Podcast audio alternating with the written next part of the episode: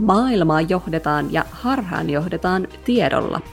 Paljon puhutaan valeuutisista ja disinformaatiosta ja siitä, että sillä on vaikutusta. Mutta mihin sillä oikeastaan edes on vaikutusta, vai onko sillä? Onko sillä niin väliä, jos itse vaikka klikkaamme, tykkäämme ja jaamme vahingossa valeuutisia? Miten sosiaalisen median käyttäytymisemme vaikuttaa laajemmin? Meihin kaikkiin yritetään vaikuttaa tavalla tai toisella. Väärän tiedon ja valeuutisten erottaminen oikeasta tiedosta on joskus ihan todella vaikeaa. Voi olla, että se valeuutinen tulee itselle luotettavasta lähteestä, esimerkiksi ystävän kautta. Jopa valtamediat saattaa harhautua kertomaan ihan täysin väärää tietoa. Tämä on Vastuullisuuspodcast. Minä olen Kia Forsman Härkönen ja pyrin varmistamaan todella monta kertaa aina lähdetiedot ennen kuin jaan mitään asioita eteenpäin. Kaikki hauskat meemit ja jutut ei nimittäin aina ole siltä, miltä näyttää. Olen oppinut eikä kaikki uutisetkaan sen puolen. Ja minä olen Annika Rautiola ja olen oppinut tässä viimeisen vuoden tai parin aikana olemaan entistäkin skeptisempi monenlaisen sisällön suhteen. Kun disinformaatiosta ja trolleista sun muista on puhuttu enemmän. Silti menin ihan äskettäin harhaan, kun yksi positiivinen ilmastouutinen paljastuikin lopulta valeuutiseksi, ja se kyllä harmitti. Kanssamme tänään on keskustelemassa F-Securelta Erkka Koivunen, joka toimii Chief Information Security Officerina tässä suomalaisessa tietoturvayhtiössä. Tervetuloa mukaan Vastuullisuuspodcastiin, Erkka. Kiitoksia kutsusta. No Erkka, sulla on erittäin hieno titteli, eli olet Chief Information Security Officer F-Securella. Niin kerrotko vähän lisää ensin sun työhistoriasta ja mitä tämä megahieno titteli oikein tarkoittaa, eli mitä sä käytännössä teet? No titteli tietenkin on, suomeksi kirjoitetaan yhteen ja englanniksi, kun siellä ei osata näitä yhdyssanoja, niin 4 eri osaan pilkkoa. Työtehtävät on tietoturva vastaavana ja kyberturvallisuus vastaavana firmassa, jonka päätyönä on tietoturvallisuus ja kyberturvallisuus. Eli periaatteessa mun vastuulle siis kuuluu F-Securen sisäinen tietoturvallisuus ja ohjelmistoturvallisuus. Ja firma kun on täynnä tietoturvan ammattilaisia, niin sehän tarkoittaa sitä, että mulla on kauheasti neuvojia ja kauheasti vastaanväittäjiä. Se on jatkuvaa dialogia ja jatkuvaa suostuttelua ja ei mene yhtäkään päivää, etteikö oltaisi eri mieltä tietoturva-asiasta. Silleen mielenkiintoista duunia. Mutta tavoitteena on, että me pystyisimme lunastamaan sen arvonlupauksen, mitä asiakkaana on annettu. Me suojaamme heitä ja kykenemme sen tekemään olemalla itse omasuojasta vastuussa. Mun työura on yli 20 vuotta ollut tietoturvallisuuden saralla. Ja suurimman osan siitä mä oon käyttänyt tietoturvaloukkausten selvittämiseen. Ja 10 vuotta ennen tätä F-Secure-pestiä kului Suomen valtiolla Suomen kansallisen tietoturvaloukkauksen käsittelevän viranomaisen palveluksessa. Hyvä. Erkka, kuulostaa ihan tosi mielenkiintoiselta asiat, mitä sä teet ja myöskin oikeastaan se historia, mikä tähän kaikkeen liittyy tähän sun tekemiseen. Et ensin ollaan menty enemmän tekniseltä puolelta sitten vähän niin kuin tuonne sosiologiseen ja viestintäpuoleen. Jotta me ymmärretään vähän paremmin tätä koko aihetta, kerro meille, mitä on disinformaatio, mikä on valeuutinen ja mitä on tiedolla harhaanjohtaminen? Disinformaatio on tarkoituksella vääristeltyä tietoa ja pyrkimyksenä on nyt sitten sotkea sitä toden ja fiktion niin rajankäyntiä, jotta pystytään hämäämään ihmisiä. Ja kun, jos sitä tehdään tavoitteellisesti, niin tietysti pyritään istuttamaan vääränlaisia ajatuksia sen kuulijakunnan joukkoon, mutta kyllä disinformaation avulla voidaan ihan vain tavoitella sitä, että hämmennetään, sotketaan peliä. Et esimerkiksi Venäjän viralliseen doktriiniin kuuluu informaatiosodankäynnin keinojen käyttäminen. Ja siellä on nyt nähty, että heillä tässä pelikirjassa aika usein käy niin, että kun tulee joku ulkopoliittinen tai heidän turvallisuuspolitiikkaansa koskeva tapahtuma, niin sieltä tulee helposti toistakymmentä eri narratiivia, jotka on keskenäänkin ristiriidassa. Ja se on päivänselvää, että nehän valehtelee, mutta että lopputuloksena, että kun ei ihan tarkkaan tiedetä, että mikä näistä tarinoista vastasi eniten todellisuutta. Mehän menetään. Valeuutinen taas on sitten tämmöinen disinformaatio-operaatio, joka pyrkii esittäytymään tämmöisen uutisen formaatissa. Kuulijakunta, kun on ehdollistettu siihen, että 8:30 uutiset kun alkaa, niin silloin tulee totuutta, silloin tulee tarkistettua tietoa ja tiedon välittäjä on luotettu. Ja nyt sitten heikolla lukutaidolla tai laiskuudella tai muuten vaan vähän niin kuin tällä ketunhäntä kainalossa, kun ihmiset liikkuu, niin ei osata nyt sitten niin kuin tunnistaa tarkoituksellisesti uutisen muotoon puettua valetta aidosta uutisesta. Tiedolla harhaanjohtaminen, no niin. Mä oon lukenut aika paljon tiedustelupalveluiden historiaa ihan tämmöisenä harrastuksena. Ja tiedolla harhaanjohtaminenhan niin kun määritelmällisesti tietysti pyrkii saamaan siellä kuulijassa päätöksiä tai toimenpiteitä, jotka perustuu sitten väärään tietoon. Eli yritetään niin neuvoa, että jos ihmisen pitäisi kulkea suoraan, niin syötetään sinne semmoista dataa, joka saa sen kääntymään vasemmalle seuraavasta mutkasta. Ja tämähän nyt sitten johtamisprosessiin sovellettuna nyt sitten tarkoittaa, että päätöksentekijät toimii väärän tiedon, väärään aikaan tulleen tiedon tai sitten niin kuin ihan tasan tarkkaan manipuloidun tiedon varassa. Ja meillä on valitettavia tapauksia maailman sivu siitä, että nämä tiedustelupalvelut, kun nämä on tämmöisiä salaliitto-narratiiveihin tykästyneitä, niin senkin kerran, kun on aito tieto ollut saatavilla, niin sitä ei ole uskottu. Eli tässä tämä väärällä tiedolla johtamista tapahtuu joko aiheutetusti, eli se, että joku toinen haluaa vaikuttaa sinuun syöttämällä väärää tietoa, tai sitten sinä itse et suostu ottamaan tosissasi, kun sä näet aitoa tietoa. No, nämä kuulostaa aika pelottavilta ja ikäviltä asioilta, niin miten nämä näkyy sitten teillä F-Securella nämä, että miten te työstätte näitä asioita ja ongelmia? No ihan niin kuin puhtaimmillaan siinä meidän core-bisneksessä me käsitellään teknisiä asioita. Ja se on haittaohjelmia, tietoturvaloukkausten jälkiä ja niin kuin tietoa haavoittuvuuksista ja muista sellaisista, joihin meillä aika usein on itse asiassa pääsy siihen tekniseen lähtödataan. Ja voidaan sitten erottaa tosi ja erottaa vale. Paitsikin, että nyt viime aikoina, viimeisenä vuosina tähän meidän toimintakenttään on tullut myös ihmisen käytöksen arviointi. Puhutaan niin kuin vaikkapa organisaatiotason verkkoliikenteen ja tietokoneiden käytön tarkkailusta, kun siellä yksi tarkkailtava komponentti on sitten ihmiset. Ja ihmisen lailla käyttäytyvät haittaohjelmat tai hyökkääjä, joka pyrkii tekeytymään ihmiseksi. Eli vaikkapa lainaa teidän käyttäjätunnuksia ja mellastaa menemään. Ja me joudutaan nyt sitten tämmöistä behavioriikkaa tarkastusta tekemään, että miltä se nyt sitten näyttää, kun hyökkääjä mellastaa tuolla verkossa. Ja meidän pitää pystyä kone opettamaan tunnistamaan nämä tilanteet. No, miten näitä sitten tunnistetaan, että joudutteko te vaan käymään läpi ihan hirveän määrän dataa ja katsoa sieltä, ei varmaan millään käsipelillä, vaan ehkä ajattelen, että tekoälyllä pikemminkin. Miten niitä niin kuin tunnistaa? Miltä tuollainen niin kuin hyökkäys esimerkiksi näyttää?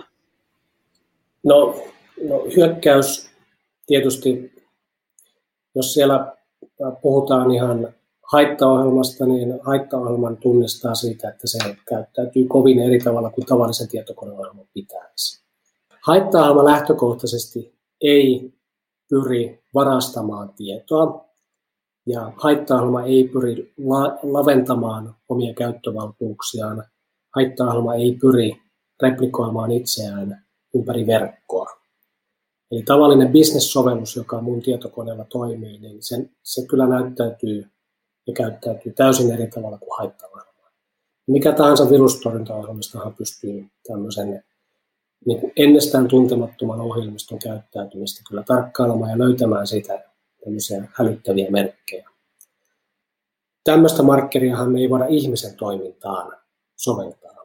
Nyt jos mulla tulee uusi idea tai jos mä kerron jotain niin kuin uuden vitsin ja uutisen verkossa, niin eihän sitä voida nyt sitten tutkia samalla tavalla merkitä automaattisesti epäilyttäväksi. Ja se vaikeus nyt sitten just näiden sosiologisten ilmiöiden, disinformaation, valeuutisten osalla on just se, että me joudutaan aika paljon menemään nyt sitten arvottamaan sitä viestin sisältöä ja liittämään se kontekstiin, että voiko tämä pitää paikkansa. Ja se, ne tutkimuskysymykset, mitä on esimerkiksi Twitter-valekampanjoiden suhteen tehty, niin eihän me olla pystytty sille koneelle opettamaan, että milloinkaan poliitikko puhuu totta. Tai no, se on aika pieni joukko, kun poliitikko puhuu, että milloinka se totuus sitä näkyy. Mutta että se on tavallaan turha yrittää sille koneelle kertoa, että mikä on totta, mikä on valetta. Mutta että puhutaan esimerkiksi orgaanisesta niin someviestin välittämisestä ja sitten epäorgaanisesta viestin levittämisestä.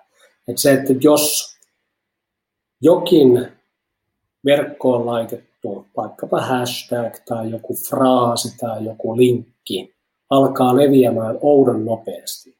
Ja että kun se on laitettu vaikkapa jossain Serbokroatiassa verkkoon ja siitä yhtäkkiä tulee Ranskan pääuutisten puheenaihe niin kuin muutamien tuntien niin kuin levittämisen jälkeen, ja siellä on miljoonia mainittuja, niin kuulostaa, että tässä on nyt jotakin epäorgaanista. Ja se pystytään tekemään näkyväksi kyllä koneoppimisen keinoin. Onko sinulla jotain hyvää esimerkkiä tästä, kun sanoit esimerkin, että Serbokroatiasta lähetetään viestiä, että se on Ranskan pääuutisissa. Onko sinulla hyvää esimerkkiä tästä? Mä oon sillä laiska, että mä ikinä näitä esimerkkejä treenaan valmiiksi.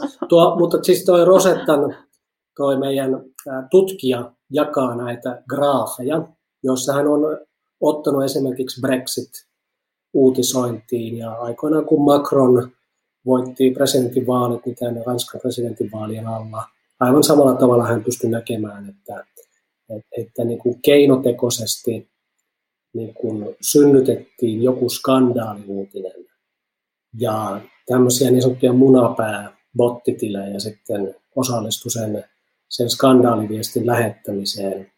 Eli ne oli semmoisia Twitter-tilejä, joihin ei sitten nämä huijarit ollut vaivautunut edes luomaan profiilikuvaa. Tuossa tämä meidän tutkija tunnisti tämmöisiä markkereita, että kun sen viestin alulle laittanut taho saattoi olla sellainen, jolla ei ollut alun perin yhtään seuraajaa, ei ollut mitään muuta viestitoimintaa aikaisemmin. Ja kaikilla näillä muillakin, jotka sitten vaikka satoja kopioita siitä viestistä lähettiin, niilläkin saattoi olla muutamien päivien aikainen historia taustalla. Tämä oli niin kuin todellisuutta vielä silloin Macronin valinnan aikana, Ranskan presidentinvaalien aikana. Nyt sitten jopa Twitterin omat algoritmit tunnistaa tällaiset huijausyritykset. Nämä on joutunut nämä hyökkäjät, jos nyt sitä sanaa voisi tässä käyttää, mutta ainakin nämä huijarit on joutunut kehittämään uudenlaisia mekanismeja. Ja näitä viestin vahvistamiseen käytettäviä tilejä synnytetään hyvissä ajoin. Niitä annetaan kypsyä, niiden nimissä lähetellään jotain ihan höpö-höpö-kissakuvia tai osallistutaan harmittomaan, sinällään aitoon viestintään, ja niillä yritetään hankkia kavereita, ja sitten jonakin päivänä ne valjastetaan sitten tämmöisten valeuutisten vahvistamiseen. Sellaisistakin on havaintoja, että on huonosti suojattuja, täysin oikeiden ihmisten tilejä, tietomurron keinoin kaapattu, ja sitten jonakin ennalta määritettynä hetkenä 100 kappaletta tuommoisia korkattuja tilejä alkaakin yhtäkkiä lähettämistä vahvistettua viestiä. Niin tietokone oppii näkemään kyllä tuommoisen niin kuin, verkoston oudonlaisen käyttäytymisen, ja tietokone oppii näkemään myös sen, että jos tilin tämä normaali käytös ja sitten tämä havaittu käytös ei vastaa toisiaan. Eli toisin sanoen, jos mä tästä ymmärrän oikein, niin tämä on se syy, minkä takia ei kannata esimerkiksi hyväksyä ketä tahansa omaan verkostoon kaveriksi, koska se saattaa vahvistaa valetilin tavallaan sitä statusta, joka sitten myöhemmin pystyy käyttämään sitä hyväksi. Nimenomaan. Ja paitsi, että niin tämä kaveripyyntöjen vahvistaminen, niin Facebook, Twitter on täynnä kaiken maailman hauskoja videonpätkiä, kuvia, uutislinkkejä, niin kannattaa sitten olla aika konservatiivinen, että kenenkään postauksia käy tykkäämässä. Koska sekin, että jos sä käyt sinällään harmitonta Bored Pandaa niin kun sivustolinkkiä klikkaamassa, niin sä itse asiassa samalla vahvistat tämän linkin jakaneen tilin tätä inhimillisyyttä. Aidot ihmiset käy tykkäämässä, jolloin sinun täytyy kenties olla suosittu, sulla on jotain kiintoisia ajatuksia, ja sä ehkä et ole robotti, vaikka sä oot.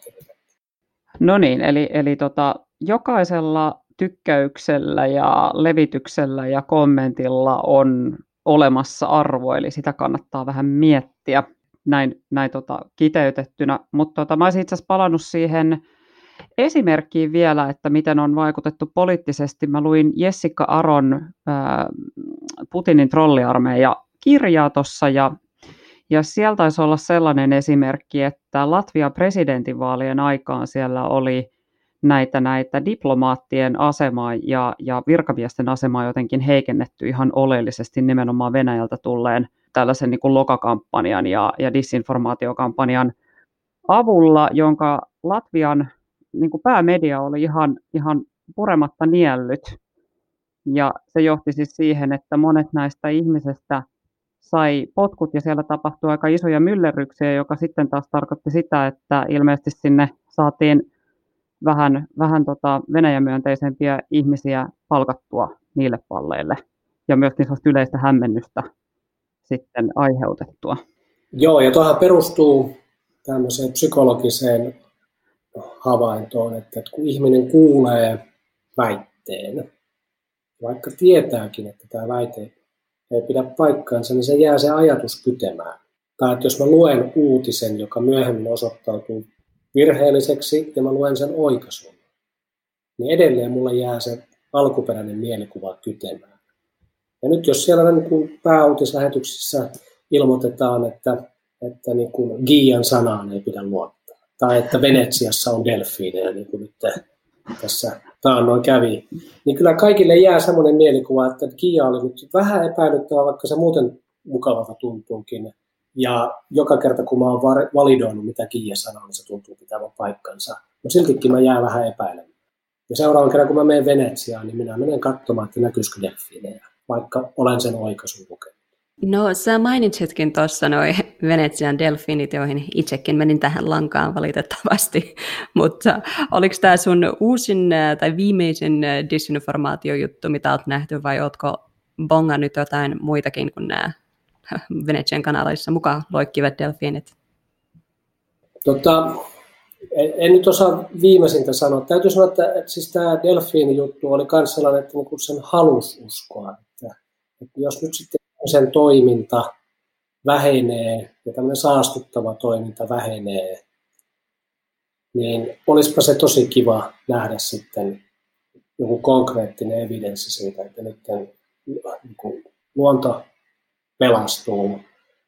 Ja vähän joku dissonanssi siinä itselläkin oli silloin, että onko Välimeressä edes delfiinejä ja voisiko se muutos tapahtua näin nopeasti. Mutta joo, menin sillä tavalla lankaan, että mä en jaksanut edes kiinnittää huomiota koko seikkaan.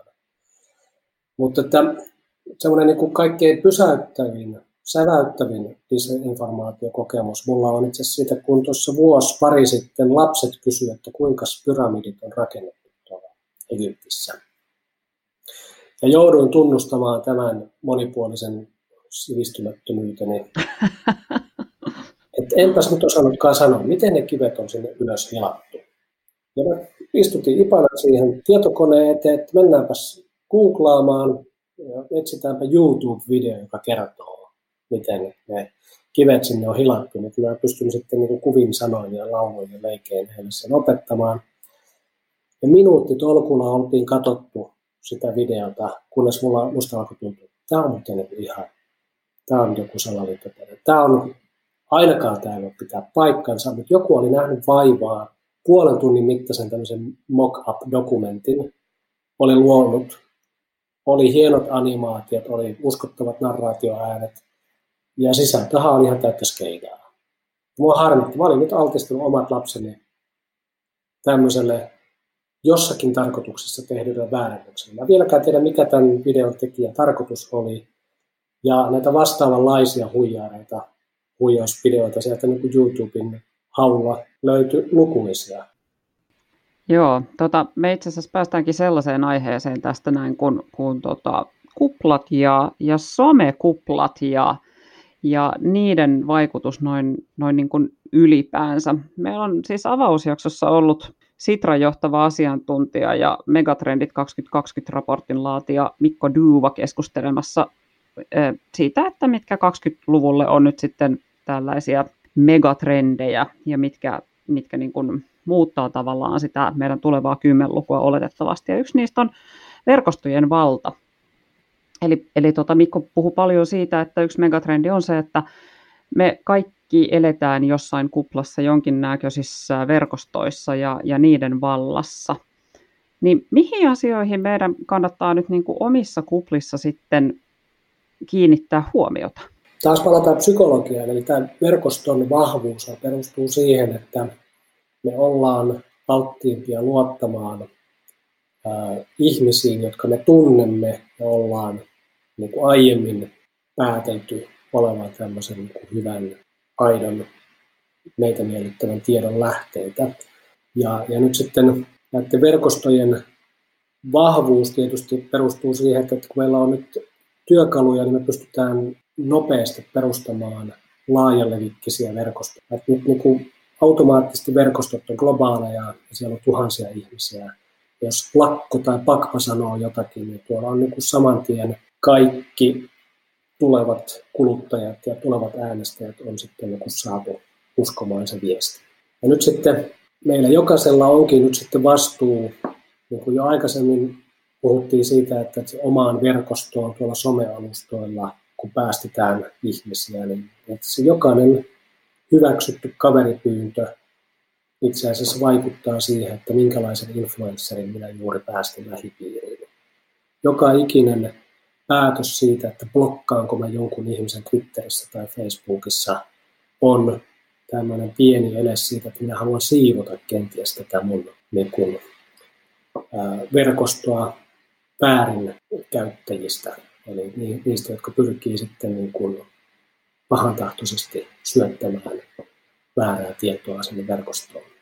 Ja joka ikinen tykkäys, minkä mä teen, on viesti sille platformin tarjoajalle, että mitäpäs sen konealgoritmin sitten pitäisi, tai koneoppimisalgoritmin pitäisi sitten jatkossa mulle suosia, minkä sävyisiä viestejä tai mitä aihetta koskien tai kenenkä sanomisia.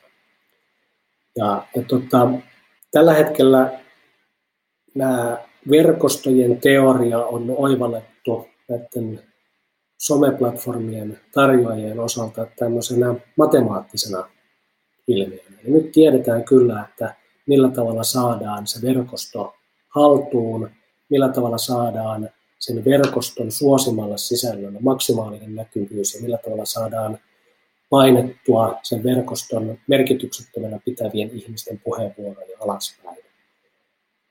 Ja samanaikaisesti näiden platformien tarjoajat aktiivisesti kieltäytyy ottamasta vastuuta siitä, että mitä se sitten on se viestintä jaetaan. Oliko se valeuutista vai oliko se tarkistettua tietoa? Jopa näin, että Facebookin algoritmit suosii vahvoja reaktioita, välittömiä keskustelun avauksia, tämmöistä instant gratification fiiliksen luomista. Ja kyllähän me tiedetään ihmisen psykologiasta, että niin kuin paras tapa saada ihmiset reagoimaan vahvasti on, että syötetään niille kauhutarinoita ja tämmöisiä niin kuin tunteita, niin raivon tunteita herättäviä juttuja. Ja kaikki raivon tunteita herättävät jutut eivät välttämättä ole aitoja, todellista validoitua tietoa. Joo, tuo Facebookhan on vähän semmoinen alusta, että siellä tuo itsereflektio ja sivistynyt keskustelu on joskus aikamoisen kaukana. Mutta Facebookissahan on mahdollista ilmiantaa valeuutisia, jos on oikein ymmärtänyt. Mutta onko sun mielestä näiden valeuutisten ilmiantamisella mitään vaikutusta? Ja toisaalta, jos valeuutisia voi ilmiantaa, niin onko tässä sitten vaarana myös se, että joku trolliarmeija voi alkaa ilmiantaa oikeita uutisia ja kääntää asiat ihan päälaelleen? Mulla on itse asiassa tämmöinen harrastus, että aina kun mä näen niin sanotun öyhöttäjän, niin mä käyn nyt sitten ilmiantamassa ihan vain sen takia, että ilkeä kun on, niin mä haluan rajoittaa heidän sananvapautta, koska se öyhöttäminen ei mielestäni kuulu sananvapauden käyttöön. Ja mä oon huomannut, kun nämä mun päämediat, joita mä käytän, on Facebook ja Twitter.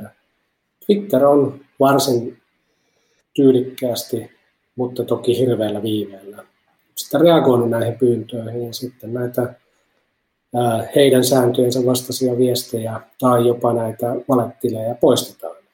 Facebookilla en muista kyllä puoleen vuoteen, että olisi yksikään näistä mun ilmiannoista johtanut mihinkään toimenpiteeseen. Heidän nämä säännöt on aika leveitä ja siellä on seinät leveällä, katto korkealla ja firman toiminnastakin niin kuultaa se, että heitä aika vähän kiinnostaa mennä moderoimaan keskustelua, koska let's face it, jos he päättäisivät sitten tarmolla puuttua tuohon, niin heidän käyttäjäkuntansa pienenis, kiihdyttävien keskustelujen määrä pienenis ja Facebookin kyky kerätä tietoa käyttäjistä profilointitarkoituksiin niin kuin heikentyisi.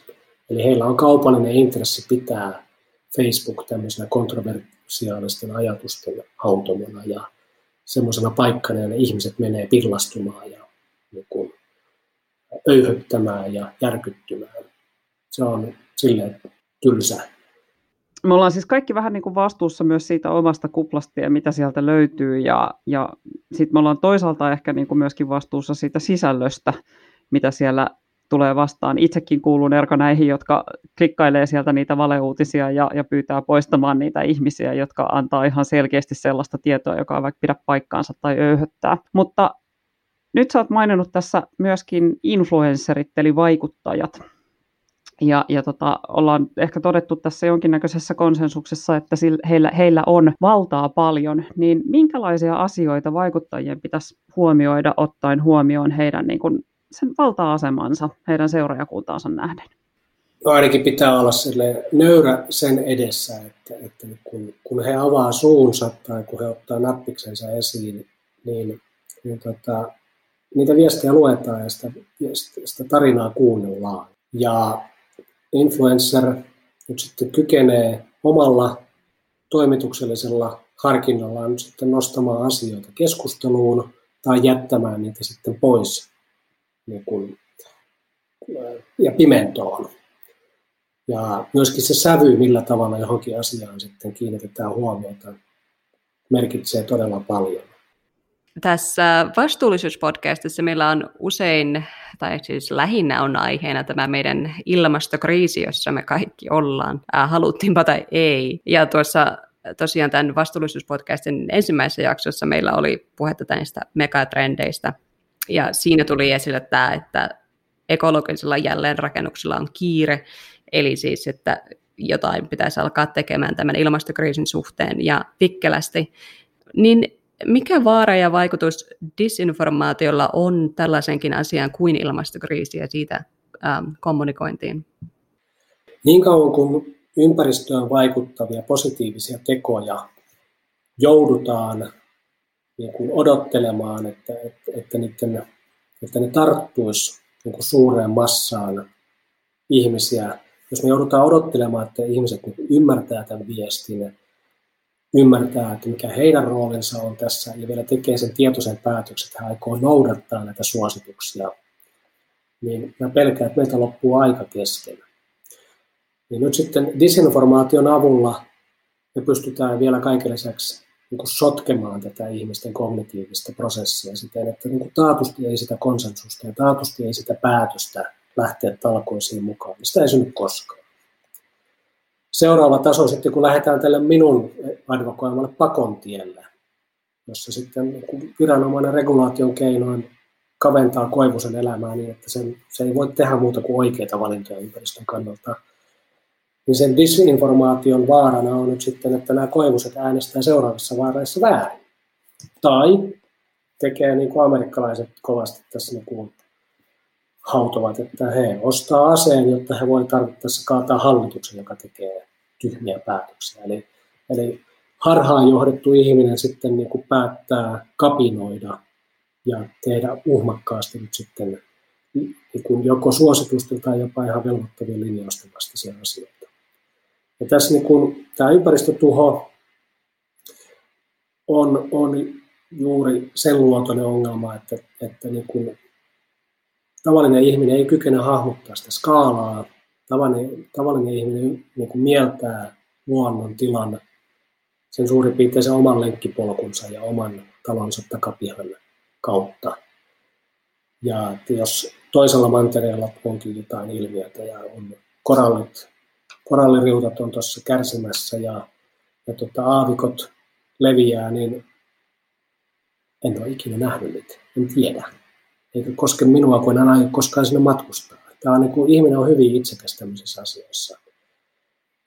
Ja nyt sitten tällä hetkellä, kun me tiedetään, että tuohon ilmastonmuutoksen ja ympäristökatastrofin torjumiseen liittyy todella paljon niin kuin, taloudellisia intressejä. Se on nollasummapeliä joillekin teollisuuden aloille, se on nollasummapeliä monelle bruttokansantuotteelle, niin totta kai meidän on niin kuin lupa olettaa, että siellä on nyt sitten tämmöisiin ihmisten mielipiteisiin ja ihmisten niin kuin, tavallaan asenteisiin vaikuttavaa, tahallista, väärää sanomaa, jotta se poliittinen prosessi ja jotta se niin kuin, yritysten liiketoimintapäätökset pystyisi sitten, niin kuin, jotta niihin pystyttäisiin vaikuttamaan. Joo, no tuosta disinformaatiostahan on 1970-luvulta varmaan se ilmastokriisin osalta niin se niin kuin pisin disinformaatiokampanja Exxonin toimesta, joka on paljastunut, että he kyllä tiesivät jo 70-luvulla, että on tällainen asia, kun ilmastokriisi aiheutuu heidän toimistaan, mutta talouden takia ja voittojen takia ja näin, niin päätettiin sitten kuitenkin ihan jatkaa samaa tapaa vaan eteenpäin. Kyllä, ja tupakkayhtiöllä oli ihan sama homma, että hyvin tiesivät. Miten oma tuote ja oma liiketoiminta vaikuttaa, mutta kun se on heille eksistentialistinen uhka sillä liiketoiminnan jatkuvuudelle, niin vyörytetään tämä ongelma joku toisen syliin. Joo, ei ole helppo maailma, missä eletään. Disinformaatio ja valeuutiset ja tiedolla harhaanjohtaminen on ollut meidän tämän podcastin aiheena. Erkka on laveasti avannut meille taustoja sieltä, niin algoritmeja, miten asiat vaikuttaa, miten me itse vaikutetaan, mitä meidän kannattaa huomioida ihan omassakin meidän käytöksessä ja miksi se on ylipäänsä tärkeää. Erkka, meillä on vielä lopuksi 3 nopeata, eli me esitetään sulle 3 väittämää tai vaihtoehtoa, johon sulla on jokaiseen 10 sekuntia aikaa valita vastauksesi tai kertoa vastauksesi. Ootko valmis? En tiedä, mikä minua odottaa, mutta olen totta kai valmis. Takki auki. Vaikuttajat, hyvä vai huono asia? Kyllä mun on helpompi valita joku, jota kuuntelen, kuin yrittää kuunnella kaikki. Hyvä. Sosiaalinen media, hyvä vai huono asia? Voittopuolisesti on rikastanut mun elämää. Hyvä. Yle vai BBC? Noin vaikea. Kyllä se on BBC ennen. Ulkomaille meni viimeiset pisteet siis. Nyt Brexitin jälkeen on joutunut tarkastamaan kantaa. On tarkkailuluokalla. Lähetetään sellaiset terveiset BBClle sinne. Niin. Erkka, kiitos tosi paljon tästä keskustelusta. Mä luulen, että meillä on tässä nyt sen verran avattu tätä aihetta, että eiköhän tämä ollut tässä tältä osin. Kiitos Erkka. Kiitoksia hauskasta rupattelusta.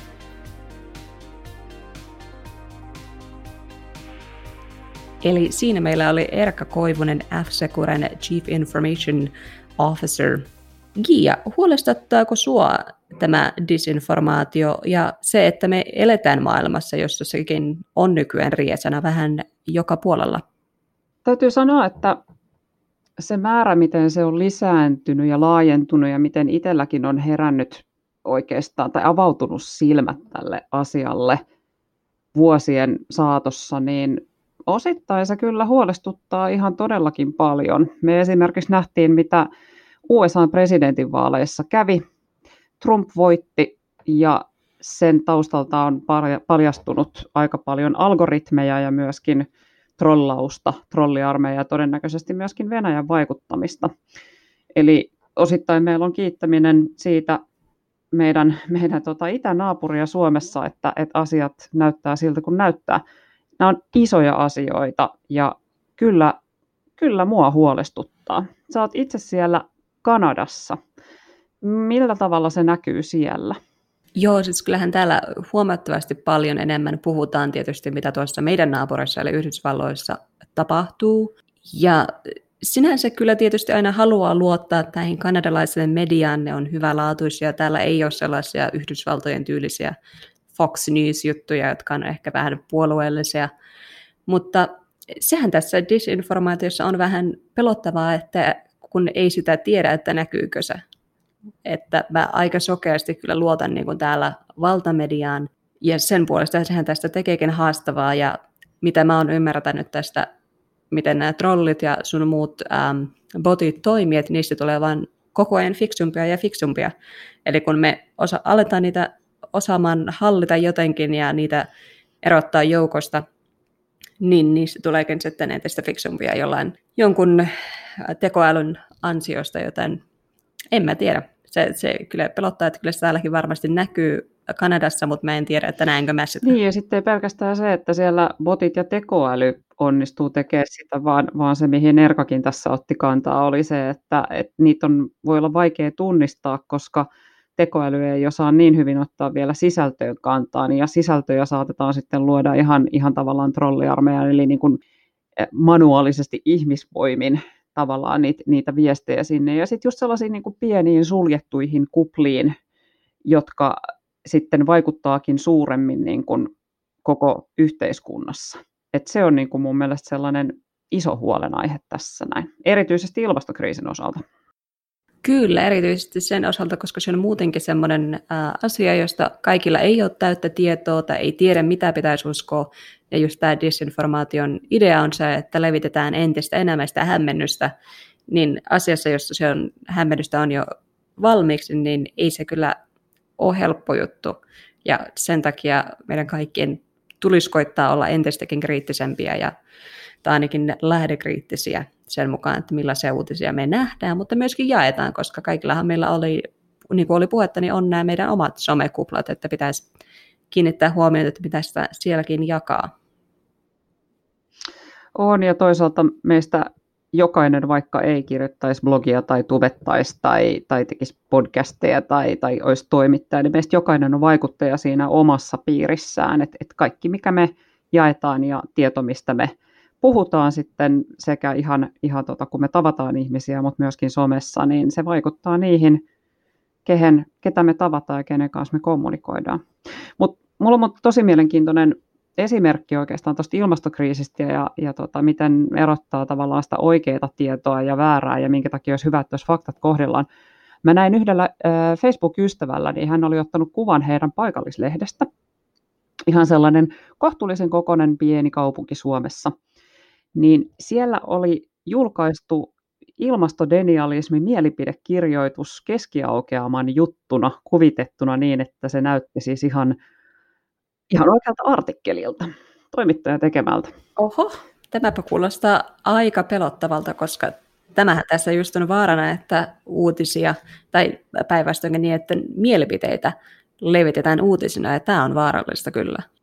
On, todella vaarallista, ja se oli sellainen, että se pisti oikeastaan myös miettimään sitä, että miten media toimii ja minkälaisia resursseja esimerkiksi medialla on toimia. Tärkeää on myös, että meillä varmistetaan se, että meidän riippumattomat mediat, että siellä esimerkiksi toimituksilla on aikaa pysähtyä ja miettiä, että mitä ne julkaisee. Nyt oli onneksi kyse niin kuin pienestä paikallislehdestä, mutta toisaalta niin voihan se hyvin olla, että pieneltä paikkakunnalta lähtee isompikin liike sitten leviämään.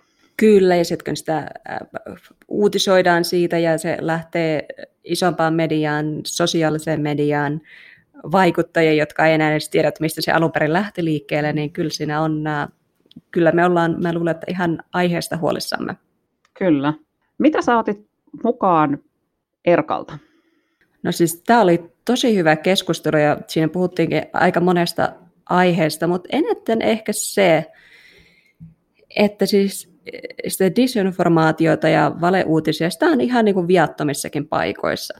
Eikä sillä välttämättä ole aina semmoinen kolmatta maailmansotaa takaa ajava idea, vaan että se voi olla ihan niin kuin viattomaltakin kuulostavaa jutustelua Twitterissä, jossa vähän niin kuin haetaan ehkä vähän riitaa tai jotain vastaavaa, tai se voi olla siellä Facebookissa, missä me kaikki ollaan. Se on mulle ehkä niin kuin se isoin takeaway, että pitää muistaa, että disinformaatio on, sitä on aika joka paikassa.